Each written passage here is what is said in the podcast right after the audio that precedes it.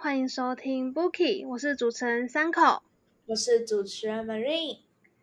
那最近呢，有很重大的运动赛事展开了，那就是呢四年一次的奥运。今年的奥运在东京举办嘛，那台湾派出了很多厉害的选手来出战。那 Marine，你有看什么的比赛吗？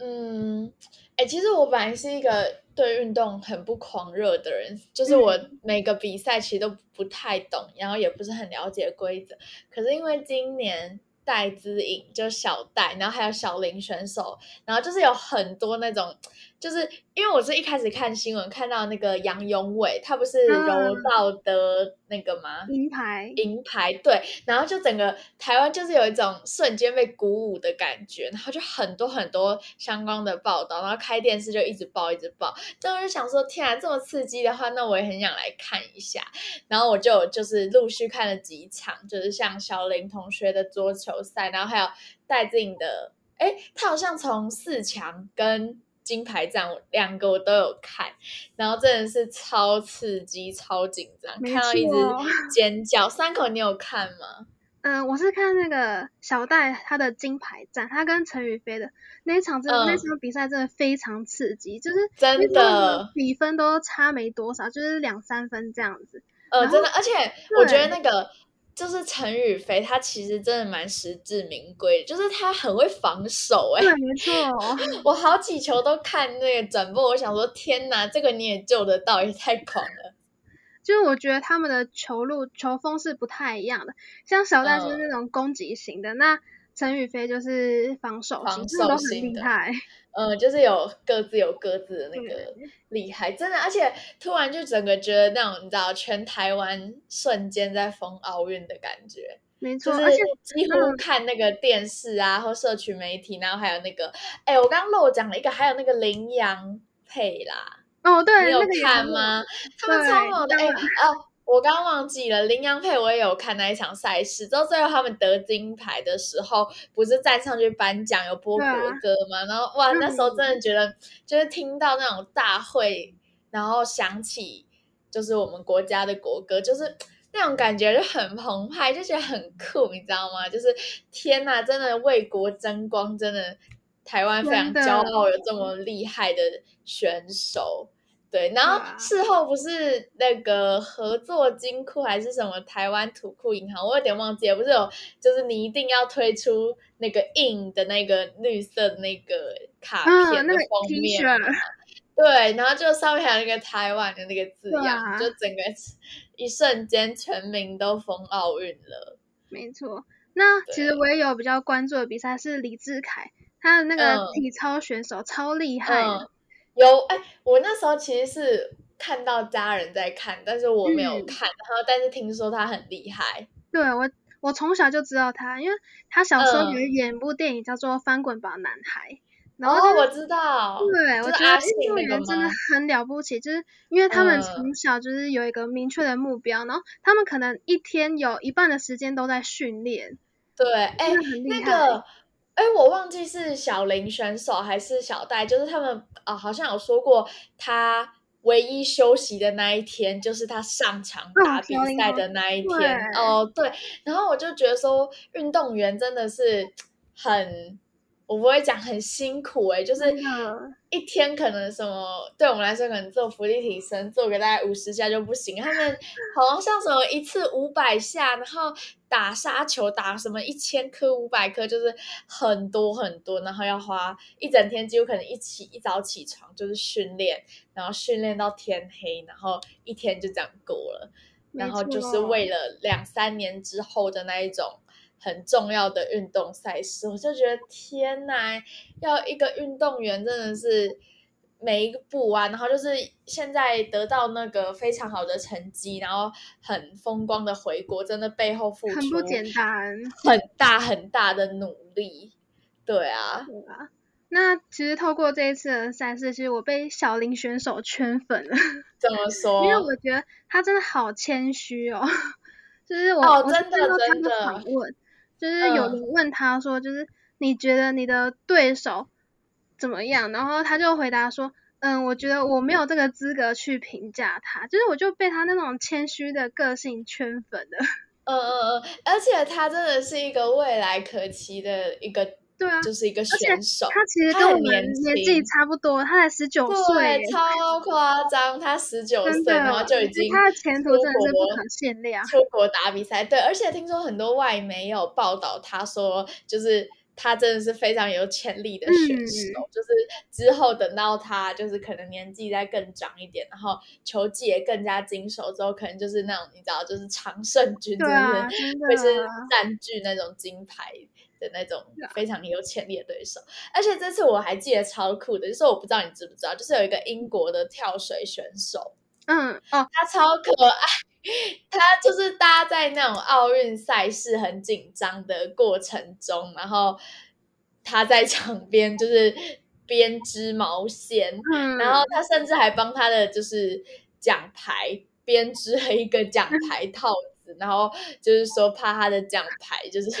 被刮伤什么的，超可爱。然后那个照片之后就有被拍出来被报道，然后就觉得 天哪，怎么会有人这么就是会有一种反差萌的感觉，就是很可爱。对啊，就是哎，大家很紧张，可能大家都哦，就是胃痛啊什么之类，然后他就是在床边织毛。织毛线什么的，可是我觉得这可能是另类，他放缓解压力的舒缓紧张的一个方法。可是就是这个举动会让人家觉得天哪，太可爱了。我记得我之前也有看到，就是一个游泳的选手，他在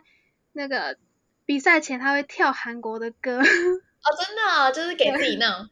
哦激励什么的。对对，而且。这一次我也真的是见证到了这种国际之间的情谊，就是像是小戴羽球，然后那个他跟那个泰国的那个女单好手以色农，不是还有就是在 IG，我不知道三国见他那篇，你有看他那篇贴文吗？超可爱，他就说什么你一定要赢到最后，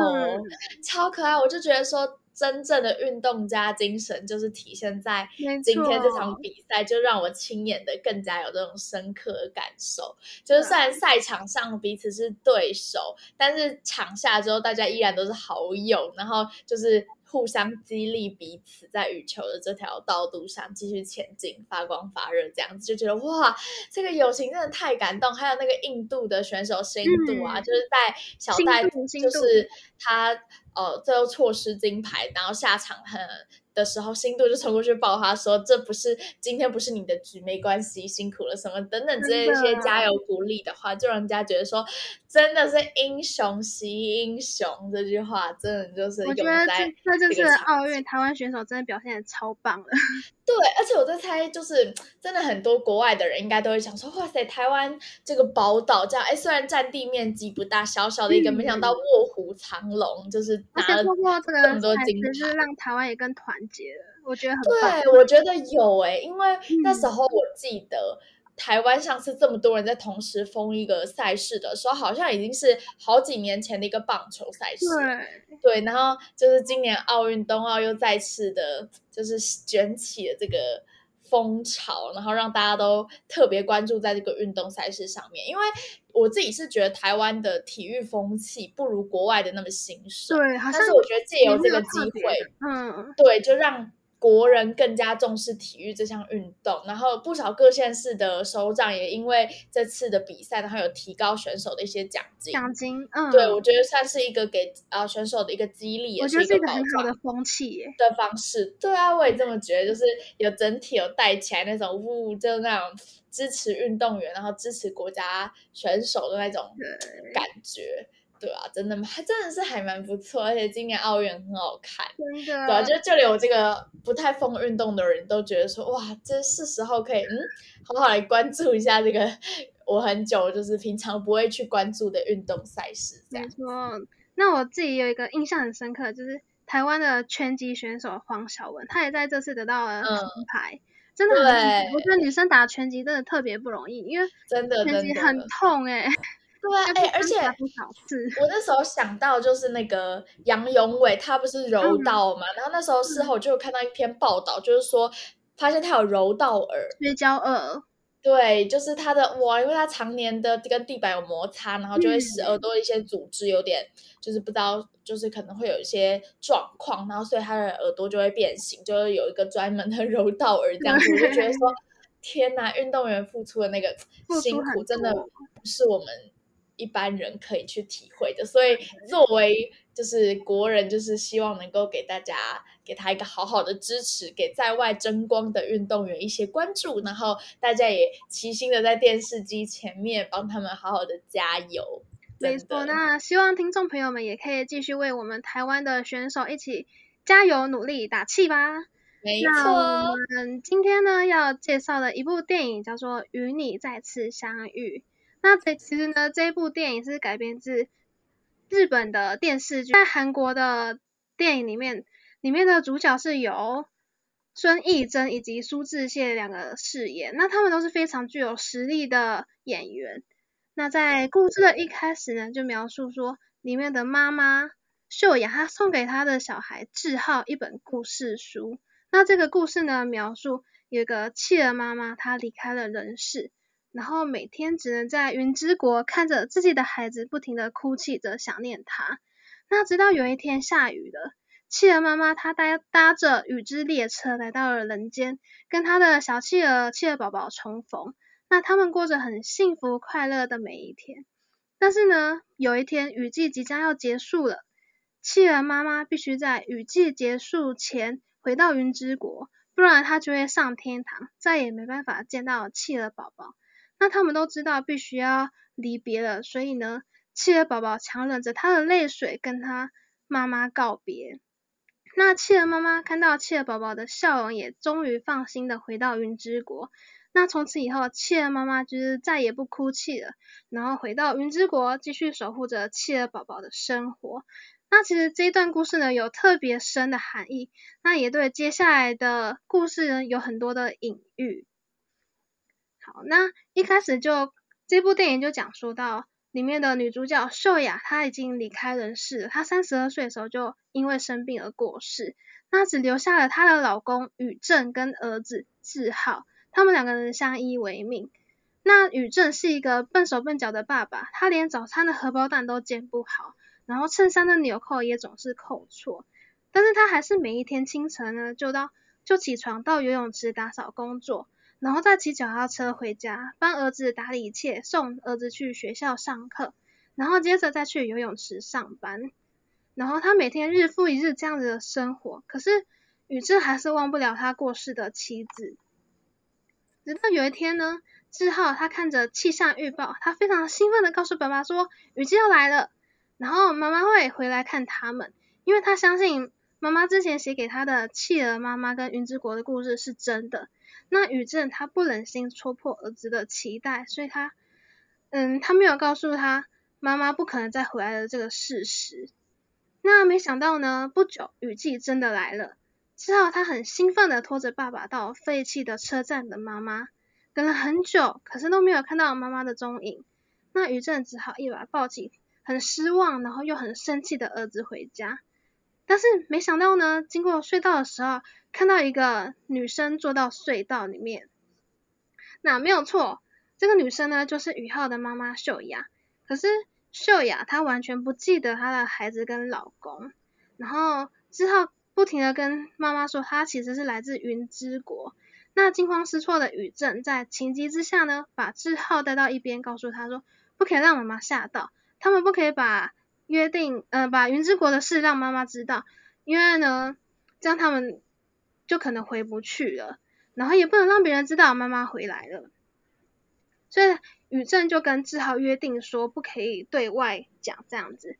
于是他们三个人又开始重新的生活，然后失去记忆的秀雅开始学着跟丈夫跟小孩相生活相处，然后也听着宇正说出他们以前相遇的故事。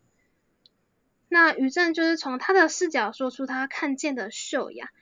宇正高中的时候呢，暗恋着全校第一名的秀雅。那宇正其实是游泳的体保生，他们两个几乎没有什么交集。嗯，只有有一次呢，是在游泳课的时候，秀雅溺水了，然后宇正就马上冲过去救她，然后秀雅只说一句谢谢就走了。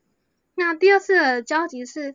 班上跳舞的时候，他们两个人一组，因为嗯，只有他们两个人是用左脚，为了避免踩到脚，所以就把他们把它分成一组。那紧张的雨正还是不小心踩到秀雅的脚，然后雨正吓得马上蹲下去帮秀雅擦脚。起身的时候，因为动作太大了，就把秀雅撞到流鼻血，然后让秀雅很尴尬的逃离。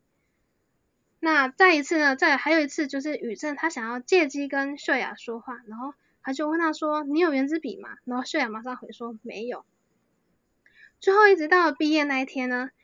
秀雅就是给宇正签了毕业纪念册，然后 A 走了宇正的笔之后就结束了。就是他们其实没有在高中时代没有留下特别值得纪念的回忆，所以他们也没什么进展。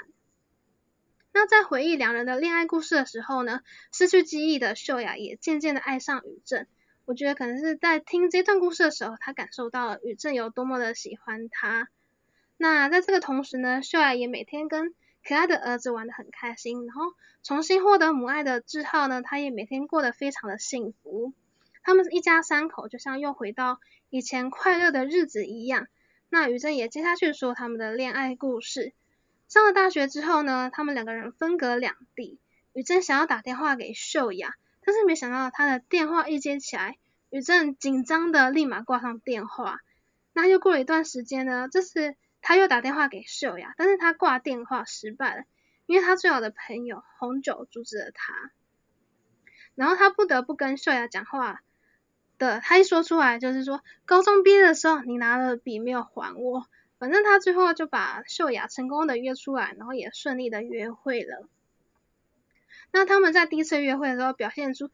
彼此很喜欢，但是又有点别扭不敢表达的模样。那在他们的看电影的时候就是非常幸福的样子。那忽然呢，宇正昏倒了，因为宇正其实他患了一种怪病，就是只要他太紧张或是过度劳累就会晕倒。那这个病大概在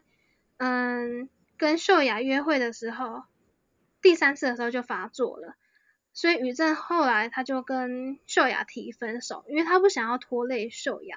那其实后来他有偷偷的跑线去跑去见秀雅，然后他看到他以为那个秀雅已经交了男朋友，所以他们彼此错过了。那就这样，宇正的选游泳选手生涯就结束了，因为他身体没办法再承受任何的刺激。他后来搬到济州岛，就是过着退休般的与世无争的生活。但是呢，没想到有一天秀雅突然跟他联络，不顾家人的反对，直接跑到济州岛找宇正。然后他说出了什么都别担心，我们会好好的，因为命运已经这样安排好了。他其实呢这段话藏了梗，那等一下会由 Marine 来跟大家更详细的说明。然后。在秀雅打扫以前留下的工作室的时候呢，他发现了一本日记。这本日记里面有很多的秘密，有他有关之前的，嗯，记录他以前的生活。在他看完那本日记之后呢，他开始教儿子做家事，包括煎煎荷包蛋、晒衣服、打扫家里、洗头之类的。然后也叮咛他每件事该做的、该注意的小细节，就像在交代后事一样。然后他还特别去红酒的面包店里面拜托帮他帮忙一件事。那其实呢，在这里宇正也猜到了，秀雅她发现自己其实早在不久就会离开人世的这件事情。雨季结束之后，她就会离开了。那距离雨季结束的时间呢，只剩下几天了。之后他为了不让妈妈离开，他很努力的收集幸运草。然后他又听说，听同学的爸爸说，一洗车就会下雨。然后他跑去帮忙同学家洗他的车。那宇正为了不让秀雅离开，他也试图把秀雅回去的那个隧道封起来。终于呢，嗯，后来让最让志豪期待的就是爸爸妈妈来参加他的表演会。然后他在台上，他要说出他的梦想。他原本梦想是，他想说我很会跑步，他想要在。奥运上面拿金牌，但是到了那一天呢，他在观众观众席没有看到爸妈，所以他很失望，然后一句话都说不出口。后来秀雅出现了，然后后来他就改口说，他的愿望其实呢很简单，他会好好守护爸爸，那因为他答应了妈妈，他会这么做。然后后来雨季结束之后，他们好好的道别，就是雨正对着秀雅露出他的笑容，不想让这个道别变成难过的回忆，因为他们都知道呢，秀雅一定会离开，所以没办法挽留了。那在秀雅离开了之后呢，雨正看到了秀雅留给他的日记本，那这个日记本是从秀雅高中的时候开始写的。那这个时候呢，视角切换到女主角那边，那其实呢，秀雅在刚上高中的时候就很喜欢宇正。因为她不擅长表达，在溺水的时候，她被宇正救了。那其实她那个时候非常的害羞。那跳舞的时候，她被宇正撞到流鼻血，因为太尴尬了，太尴尬只好逃走。被宇正借笔的时候，其实那个时候她正在顺他们两个相恋的几率，因为太惊慌，所以就冷淡的拒绝雨正。那毕业的时候，其实找他签毕业纪念册，却因为太别扭，所以说。嗯，就随便写吧，这样子。但其实签完的时候，他非常的开心。上大学之后，他也常常找机会打电话给于正，但是始终拨不出来那通电话，因为他真的太害羞了。直到接到于正打来的电话，他真的非常开心。后来他跟于正约会相恋，然后直到分手之后，他发现于正来找他，但是没有跟他见面，所以他急急忙忙的追上去，但是他却出出了车祸。他醒来的时候，发现自己躺在隧道中。遇到了宇正跟志浩，那他到了未来遇到了老公跟儿子，也知道了他在生了儿子之后身体变得很不好，最后只活到了三十二岁。所以宇正跟志浩遇到的秀雅其实是二十五岁的秀雅。那秀雅在雨季结束离开之后，便从医院醒来，她觉得一切就像梦一样，很真实，但是又让她很害怕，因为她表她觉得呢，这表示如果她决定挽回宇正。生下志浩，他的人生可能只有短短的三十二年，他可以决定他的命运，只要他不回去宇正身边，他就可以继续的活下去。但是他最后还是决定活到活到宇正身边，所以他跟宇正在济州岛见面的时候，他才会说那一句一切都是命运安排好了。那长大后之后呢，他每年的生日都会收到一片生一封生日卡片跟蛋糕。那这就是秀雅拜托红舅的事。我们故事的背景就讲到这边，休息一下，马上回来哦。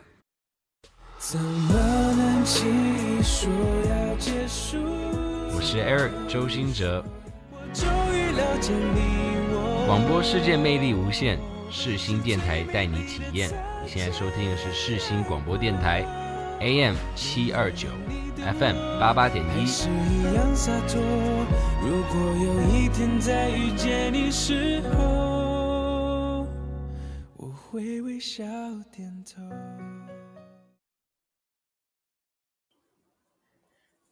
欢迎回到我们的单元二，刻在你我心底的那些。那今天呢，刚刚听过呃，我们三口非常详细的跟各位听众朋友们介绍。与你相遇的这部电影，它的一些故事的内容大纲以及一些细节的部分。那在单元二这个部分呢，我们想要跟各位听众朋友们分享一些我们自己觉得，呃，刻在我跟三口心底这些比较印象深刻的一些片段，跟一些呃小小的句子，想要跟听众朋友们做一个分享。那今天呢，想要跟大家分享的第一个句子是什么都别担心，我们会好好的，命运已经这样安排好了。其实这句话呢，就是在女主角呢最后搭上火车，然后冲来找男主角，然后一遇到男主角时，她说出了这句话。那当初其实秀雅她会说出这句话的时候，会让我们观影的观众们觉得说，只是以为她还爱着男主角，所以呢才会主动打电话给他，并且呢这样子冲回来找他。然后直到后来呢，就是电影将。接近尾声的时候，我们才发现说，其实云之国这件事情其实只是一个，嗯，有点像温暖的一个包装。然后呢，揭开这场包装之后呢，其实是一趟穿越时空的懂得。那这部分，我想问一下三口，那时候你看到女主角冲下火车，然后抱抱上男主角，说他说出了这句话，你那时候心里有没有什么样特别的感觉？其实我那个时候就是有点看不懂。就是为什么他会突然回心转意这样子？嗯，对。当在我那时候其实看到的时候，我自己是觉得说，我以为是他后来想通了，就想说她还爱着男主角，所以就决定要主动打电话回来给他，然后找他。结果我觉得这部电影很厉害的地方就是他的哦，他不断透过这种过去，然后现在的那种穿插的一个手法，然后到后面我才会让观众慢慢了解到，说其实云之国这件事情是一个温暖的一个包装。然后后来女主角回来讲这句话的原因，其实是因为她早就明白她未来接下来会在呃三十三十几岁的时候就离开人世间，所以他决定不管过程如何，他都要呃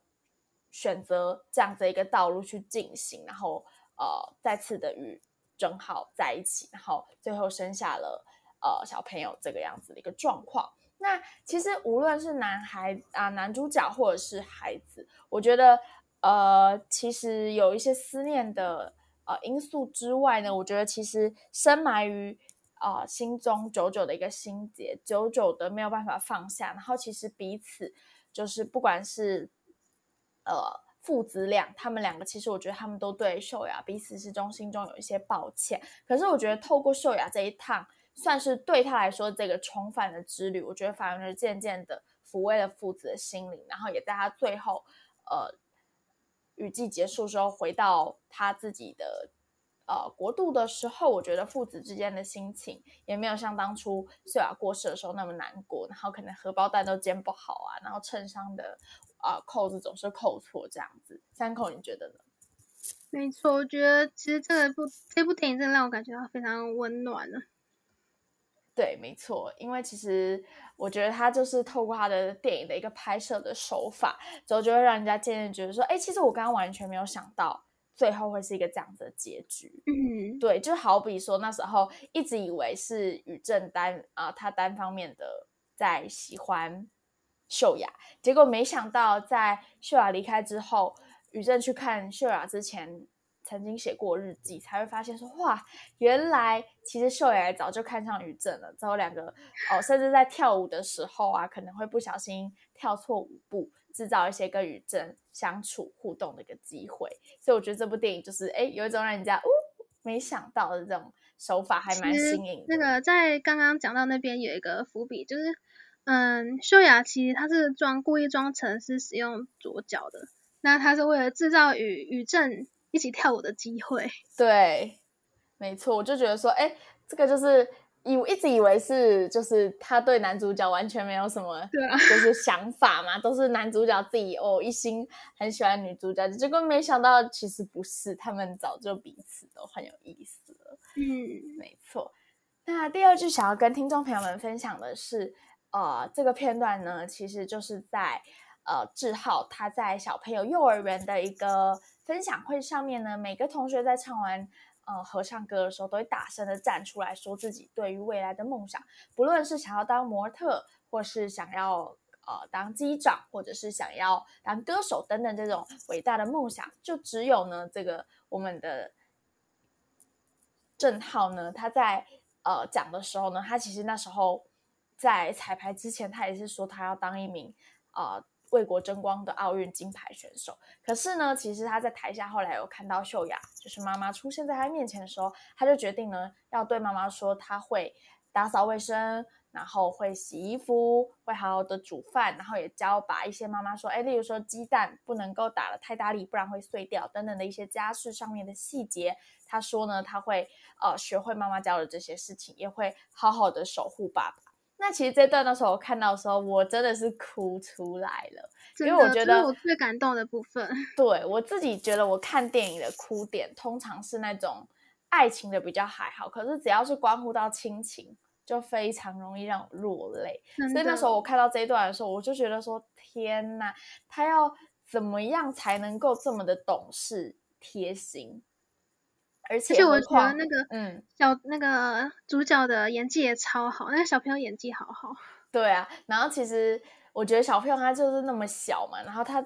母亲就过世，所以他一定一定会非常的思念他，他就把他自己的期望全部都付出在。啊，秀雅她手做的《云之国》的这边这本绘本之上，然后她也完全的相信说母亲就会在雨季的时候跟他们重逢。那我觉得说让我就觉得很难过的原因，就是因为那种孩子还没有好好的跟母亲相处，也没有好好在母亲温暖的怀抱中长大的过程，他就突然一夕之间要被迫长大。对我觉得那种哀伤，就是让我觉得哦天哪，太想哭了，就很容易让我哭。对，就是完全就是打在我的那个哭点上面。然后甚至这一次的重逢，我觉得母亲秀雅也透过教他一些家事啊等等之类，让孩子知道说，不论母亲是否在他身边，他都要好好的，也要打起精神照顾爸爸。未来呢，也要成为一个优秀的人。然后妈妈也会在云之国上这样看着他长大。那我觉得失去妈妈这件事情，其实不是一个自卑的源头。那也许妈妈只是先走了一步。那小小的孩子呢，他之后终于理解了。最后呢，我觉得他可以才可以在台上由衷的说出那么体贴懂事的话，就是懂得说母亲无论如何，就是不论妈妈怎么样预知未来，或是怎么样的穿越时空，最后都一定会生下他。那有他妈妈才是幸福的人生。那这段其实就是我看到在母子对话那一场，就是在秀雅她即将就要呃在雨季结束就要离开了嘛。那他们在隧道前面讲的那段话，就是呃那个志浩就对着秀雅说，就是妈妈很抱歉，就是呃在丧礼的时候有听到亲戚说是因为生下了他，身体才会变得这么的不好，然后最后才会。这么年轻就过世了，然后他觉得很抱歉。也许是不是不应该生下他？如果没有他的出生的话，也许他就可以跟爸爸两个人走得非常非常的久远。但是呢，这一段的时候，秀雅就对他说，就是他完全不会这样觉得，因为这一个辈这一辈子，就是因为有了生下了志浩，他的人生才快乐。然后甚至他跟呃宇正的相遇，也是为了要生下志浩，所以。他完全不会这样觉得，也觉得这一生对他来说就是，呃，此生就是最快乐、最快乐的一生。然后他也在他自己的日记最后一页写下这一部分，我印象超深刻。他就说他爱他人生的每一分每一秒，然后他这是一段非常快乐的人生。那我觉得就是那时候看到这段的时候，我又哭了，就是眼泪又不自觉的滑落，因为我就觉得说妈妈的那种母爱真的是。全世界最伟大、最伟大的人了，然后我就觉得说母爱是非常非常的伟大。就是我这人就是其实有时候很佩服母亲这个职位。很多人都会说“为母则强”，就是即使是死亡来到你的面前，可是因为当你身为人母的时候，你可能也不会再那么惧怕死亡了，因为你可能知道你还有你的孩子要照顾、要保护他。对，所以那时候看到这段，我就觉得天哪！我瞬间就想起我妈，你知道吗？虽然可能我自己现在离真正成为一个母亲还有很长的一段时间，可是不免看到这种电影的时候呢，也会啊不禁的去想，未来我是不是也会变得一个这么心境坚强，然后即使是死亡来到我面前，我也可以毫不惧怕的一位母亲呢？就是想到这件事情的时候，就觉得啊，有点害怕，但是又不禁非常的佩服全天下的妈妈。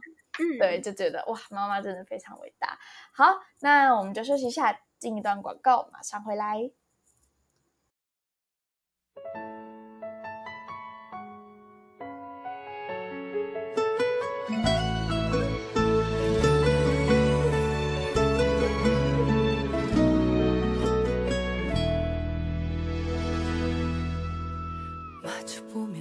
나누던 얘기들 우리 둘만 알았던 얘기들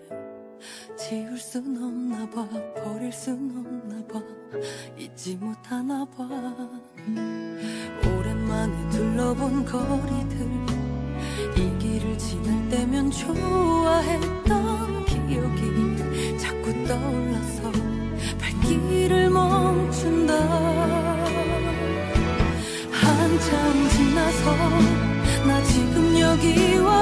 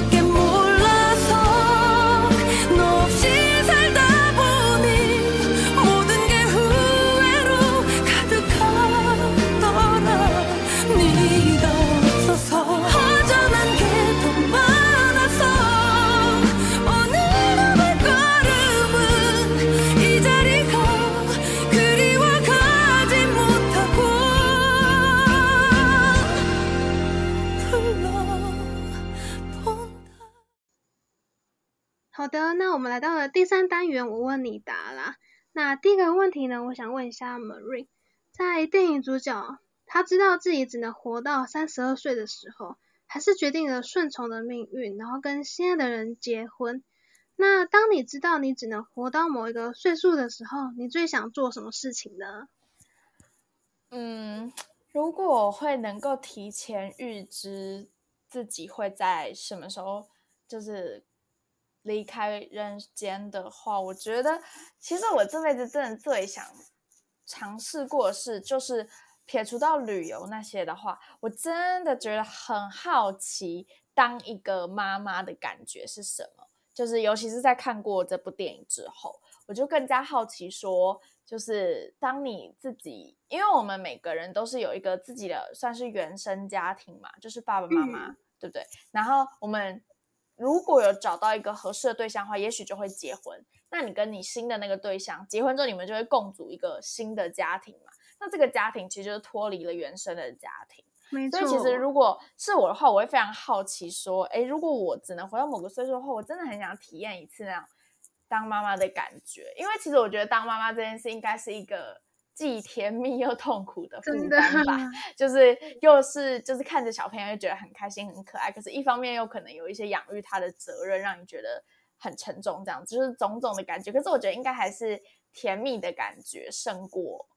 就是那种。沉重的负担啦，但是我觉得就是你知道，因为现在才二十岁嘛，所以感觉上就是一个人过得好，就一个人保全家保的感觉。所以就是在我的人生当中，还没有体验过那种，哎，当有一个人，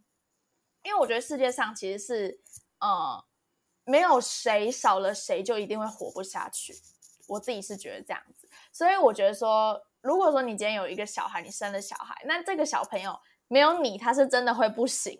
因为就没有人会照顾他了嘛，也没有人会对，所以当你生下这个，就代表你对他有一定的责任。然后这个人没有你，他是真的会不行。所以我觉得说，对我来说，我人生中目前还没有体验过这种感觉。所以其实就是，如果我能够知道我自己生命可能在未来的某个时刻就会结束，我真的超级想要体会过一次那种哦。这种当妈妈的甜蜜又负担的感觉，这样讲会不会很好笑？因为可能如果大家就是这个年纪问到，就是当你生命要结束的时候，应该很少人会就是很少人会用这个回答当妈妈。对，但是如果是我的话，我就觉得说啊，人生一辈子嘛，就是以这个名字、这个长相、这副这副个性活过也就这么一次，就觉得说嗯，如果能够体验到不同的身份的一个转换，我然后我觉得这应该会是我。就是在知道这件事，我是最想要做的这件事情。而且我觉得当妈妈就是可能会让你一夕之间成长。对，而且就是之前我们是不像那么年轻嘛，嗯，对，就是对，就是哎，有什么问题就是。比较不懂话，都还是可以问妈妈。可是当你今天变成别人的妈妈的时候，当你遇到什么困难的时候，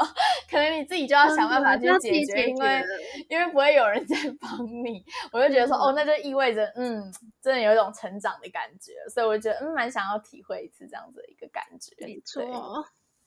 那在电影里面呢，最后的主角们他们好好的道别，然后志浩也目送着妈妈离开。那道别呢，其实是人生必修的一堂课，就是有你们有道别的经验吗？那其实呢，嗯，我的人生当中还蛮多道别经验，包括毕业呀，或者是嗯营队结束之后啊，或者是社团这样子。那我自己还蛮印象深刻的道别经验，就是国中的时候，那个时候我们举办谢师宴，然后。就是我们那个时候，就是大家都哭成一片，真假？真的。然后就是因为就是互相舍不得对方的离开，因为我们上了，我们都我们好朋友都上不同的高中，就是很 可惜这样子。嗯嗯嗯，就是要分道扬镳的感觉。对，要分离的感觉。然后后来那个在写毕册的时候，然后老师有其实有送我一句话，叫做。天下无不散的筵席，那那句话就是对我影响很深嘛，就是因为我们年轻的时候，就是分离，就是常常会很难过、很悲伤。但是呢，长大后的分离，就是我觉得除了不舍之外，还有祝福，就是希望可以前程似锦，那样一帆风顺之类的祝福。那也因为就是经历了很蛮一次一次的离别之后，更让我明白，就是珍惜当下的缘分。很重，是很重要的事情。嗯，没错，真的，有时候缘分这件事情就是，啊，我不会讲，就是感觉就是，嗯，感觉老天就是有一本簿子，其实都已经 都排好了。对啊，可能你跟这个人什么时候遇见，什么时候会分开，所以我觉得就是分分合合嘛，就是人生必经的一个过程。对，那其实我们有一个隐藏问题，想要特别的问听众朋友们，就是呢，电影里面的女主角透过阅读日记，她回想到丈夫与与丈夫跟小孩相处的点点滴滴。那我们想问听众朋友们，有没有写日记的习惯呢？那欢迎听众朋友们透过 Instagram 跟我们互动，或者是分享你的想法。没错，这个部分我们也会在我们的官方 IG 跟大家做一个提问，非常欢迎大家上我们的官方 IG 跟我们一起分享你的回答哦。好的，那我们就进下一个单元喽。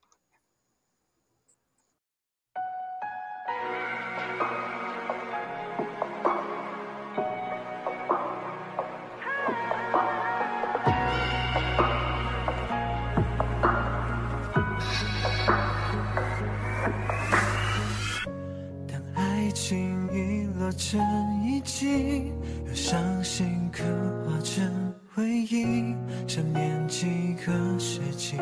才是刻骨铭心。若能回到冰河时期，多想把你抱进处理。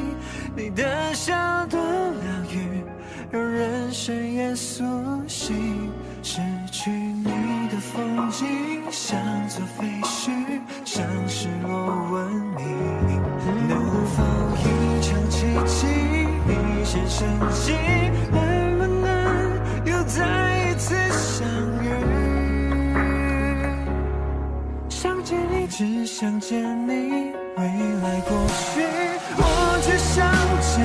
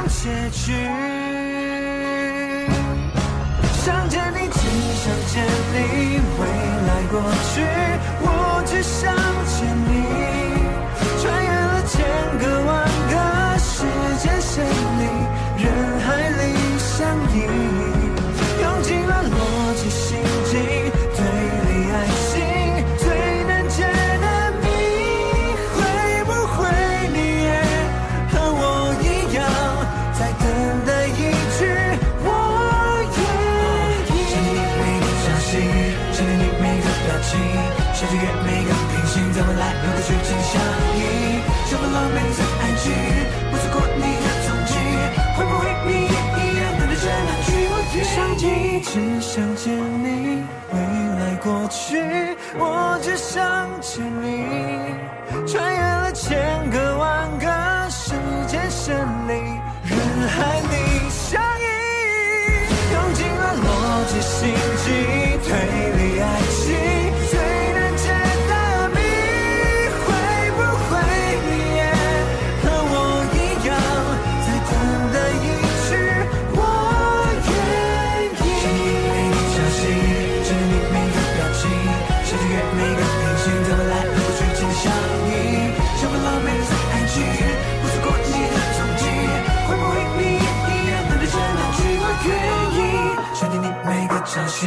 起你每个表情，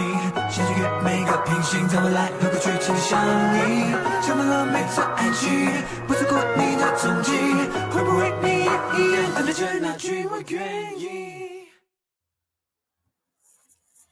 欢迎回到我们的单元四，说说心里话啦。那这个部分呢，要跟大家分享我们观影这一部《与你再次相遇》的一个心得，跟各位听众朋友们做一个分享啦。其实那时候我看完这部电影的时候呢，我就是真的哭了。对，因为其实我自己哭点还蛮高的，可是这部电影让我很多片段都不禁让我落泪，我就觉得这部电影其实真的蛮感人的。虽然电影内容部分，我觉得片长有稍微长了一些，大概长达两个小时多一点。可是整部电影的节奏呢，拿捏的其实相当刚好。那这个哭点也安排的很恰当，就是刚好就是会让我这种哭了。那我觉得它不会到非常狗血、很不切实际的一个情节，但是我觉得呃，整个剧情算在结尾那边啊，我自己觉得结尾的部分稍稍有一点点狗血，但是我觉得还在接受范围内。那这部电影的哭点呢，整体部分呢，我觉得是那种导演的手法很厉害，它是轻轻的。带过，可是当你事后再回想这个章节的时候，会是让你整个泛泪。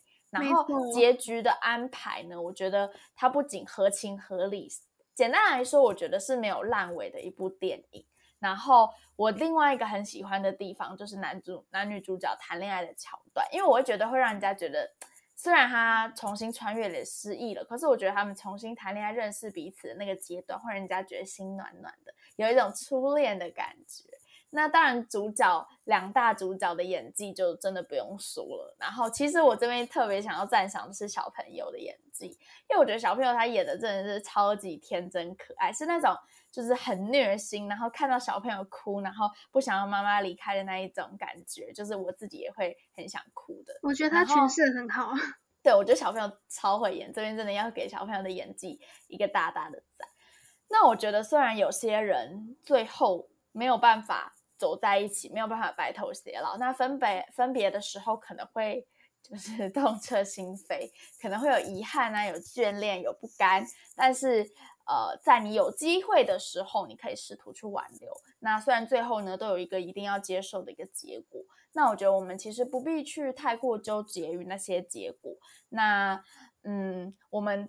对彼此好，然后生活还是得要过，尽管当下会很痛苦，走不出来。可是我觉得这部电影给我的感觉就是，总有一天会雨过天晴，总有一天要好的。那大家也要心中不时的保持这样子的一个期待，就像是片中呢爸爸跟儿子，他们两个彼此都很怕这场雨季的结束，会再次失去心爱的人。然而呢，雨季不可能永远都在嘛，终将会有结束的那一天，晴天也一定会到来。那我觉得。呃，也许我们失去至亲，或者是在人生中面对一些压力的时候，我们不必去逼迫自己一定一定要往前。那那些伤痛，我们可以交给时间，然后帮我们抚平，也可以慢慢的给自己一点点的时间，慢慢的放下。那就算你当下没有办法很快的割舍，也请好好的感受，在呃我们还活着的时候，有这些爱跟心碎的感受的时候，好好的去挥霍了这些。能力吧。那虽然这部电影是一个节奏比较缓慢的电影，时长也比较长，但是我觉得整部电影的情节跟一些节奏都穿插的非常好，也让人不禁更加的反思一些呃跟爱人之间的点点滴滴，然后这些剧中的情感一层一层的叠加方法。那非常喜欢与你再次相遇的这部电影。那希望今天呢，我们的一些讲解跟一些分享，可以让各位听众朋友们对这部电影有更深入的了解，也有一些新的启发，给一些新的认识。那非常感谢大家在空中陪我们度过了五十五分钟的时间。那下周一每周一早晨十点，与您在空中 Bookie FM 八八点音视新广播电台与您相见。我们下次再见喽，拜拜。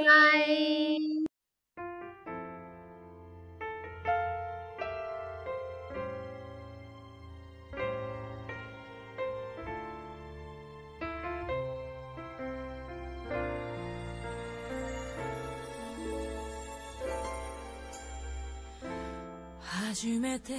出会った日のこと覚えてますか？過ぎゆく日の思い出を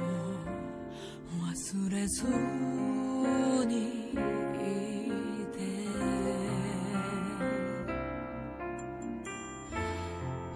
たが見つめた全てを感じていたくて空を見上げた。今はそこで私